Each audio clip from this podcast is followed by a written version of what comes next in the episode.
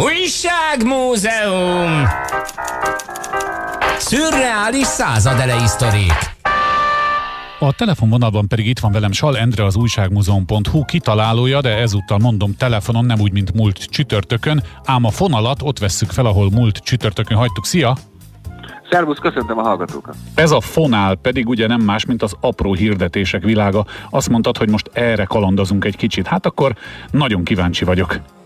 E, igen, nem készítettem a Facebookon egy újságmúzeum apró oldalt, és már most nagy sikere van pár nap után is. Egyszerűen beleszerettem ezekbe a századelős apró hirdetésekbe, fantasztikusak. Gondoltam, hogy hozok egy-kettőt, és akkor beszélgessünk róla. Felolvasnám az elsőt engedelmettel. Na halljuk! Ez 1914-ben jelent meg az S nevű bulvárlapban, és így hangzott az apróhirdetés. Viráglátott, intelligens tengerész, pályos urileányka képes lapgyűjteményét érdekes lapokkal gazdagítani akarja, lehetőleg fényképpel, leveleket Delphi jelig az S kiadójába kérek. Hát erre szokták azt mondani pestiesen, hogy azt mondja a Kómbácsi erre, hogy ügyes, Nagyon mert ügyes. kicsit, mintha kilógna a lóláb, nem? egy kicsit kilóg, de viszont roppant elegáns. Hát ugye egy tengerésztel megismerkedni, bár nem vagyok előítéletes, de hát azért az nem egy könnyű történet, viszont nagyon elegáns, nekem nagyon tetszik, és nagyon finom, és ez egyébként jellemző a korabeli hirdetésekre, hogy hát egyrészt ugye sokszor üzengettek egymásnak, tehát az apró hirdetést arra Igen. használták föl, hogy egymásnak rejtjelesed üzengessenek a, a partnerek, de mellette nagyon finom és nagyon elegáns hirdetések vannak. Itt egy következő, ez egy ilyen kis segélykérés, úgy indul, hogy Aladár, régen megbocsátottam, haraggal sosem gondoltam magára, imádkozni fogok magáért, a gyűrűt viselje amulett gyanánt, adja az ég, hogy megvédje minden rossztól, adjon írt magáról, Isten áldja meg Margit. Hát ez már hát egy igen, ugye? ez egy konkrétabb dolog, csak ugye itt felmerül az a kérdés, hogy hogy azért biztos, hogy a városban nem egy Margit és Imre, vagy mi? Tehát, hogy a, a két keresztnév, alatt, bocsánat, Aladár, a két keresztnévből mondjuk egy nagyobb halmaz is kikerekedhet, és ebből pedig akár kikerekedhet e, kellemetlen helyzet, és rémlik nekem, minthogyha egyszer valamikor régen láttam volna valami olyan kabaré jelenetet, ami pont e körül zajlott, de aztán lehet, hogy tévedek, de kétségtelen ez egy nagyobb halmaz, mint a, a tengerészé.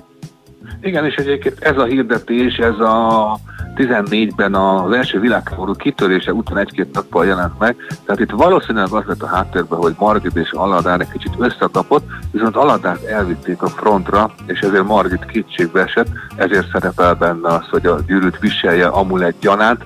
Hát ez, azt tudjuk azért a század előn, hát egy apró hirdetésben is fantasztikus novellákat lehetett írni, na de hoztam egy másikat, Na, ez biztos, hogy téged is érdekelni fog. Nyomozások. Kényes természetű bizalmi házassági ügyekben. Névtelen levelek íróinak eltűnt egyéneknek kikutatása, nappali és éjjeli megfigyelések, liazonok kiderítése, bizonyítékok beszerzése. Ez az Argus törvényszékinek bejegyzett nyomozó irodának volt a hirdetése. József között 33, telefon 118 14, ezt viszont senki nem próbálja meg hát akkor ugye volt egy társkereső hirdetésünk, volt egy, egy elbocsátó szép üzenet, ha úgy tetszik, akár lehetett az, ez pedig egy szolgáltatást kínál, magánnyomozót.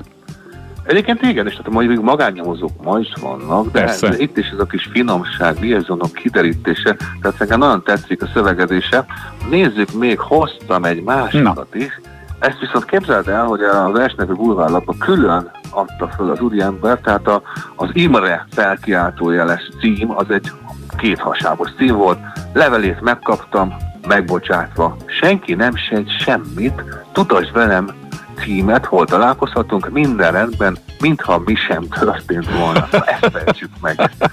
hát elkezdhet szárnyalni a fantáziánk, meg a kedves hallgatóké is, hogy, hogy itt mi történhetett. Ezt viszont tényleg csak az érti, akinek szól. Viszont ugye ez azt jelenti, hogy az apró hirdetéseket hát mindenkinek olvasnia kellett, mert tulajdonképpen sosem tudhattad, hogy mikor jön egy olyan, ami neked szól főképpen, hogyha ha volt az előző nap egy összekacsintásod a Párizsi udvar környékén egy fes úri emberrel, vagy fiatalasszonynal, és aztán azt ott úgy, ott úgy abban maradt, de azt akartam feltenni kérdésnek, hogy ezek szerint volt az aprók között lehetőség, ha többet fizettem, kiemeltet, megjelentetni? Arra is volt lehetőség, és amit említettél egyébként, ez, a, ez úgy zajlott, hogy mondjuk az angol parkban az úriember meglátta a hölgyet, és az estre figyelmeztette, ami azt jelentette, hogy másnap kereste az estben, mert ő jelentkezni fog, ugyanis ez a diszkrécióról szól.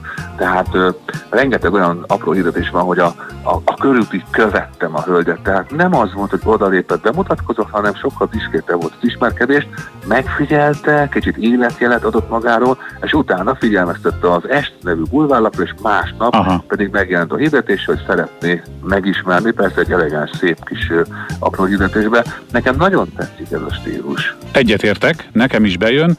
Nem mintha ötletet szeretnék venni, de arra kérlek, hogy a végén a matrózét e, ismételd meg. Hát, ha van a kedves hallgatónk között olyan, aki éppen párját keresi, és ihletet meríthetne ebből az aranyos kis írományból. Hogy is hangzik a matróz Na, hirdetése? Világlátott intelligens tengerész, bájos úri leányka képes lap gyűjteményét értekes lapokkal gazdagítani akarja, lehetőleg fényképpel, leveleket Delphi elég az S kiadójába kérek, sajnos már erre sincs mód, mert az ezt az megszűnt 1939-ben, viszont le, tényleg azt mondom, lehet isketet meríteni, és én arra biztatok mindenkit, hogy írjon levelet a kedvesének. Ez a másik, ami szerintem nagyon hiányzik manapság, hogy eh, messengeren üzengetünk meg SMS-be, egyszer fogjon hozzá, és írjon levelet. Kézzel? Kézzel? kézzel? Bizony, kézzel, kézzel írott levél. Hát Endre, szuper végszó volt ez, remélem van még a tarsolyodban, mert jövő héten pontosan innen folytatjuk tovább, úgyhogy köszönöm szépen, és szép hetet neked, szia! Én köszönöm, szervusz!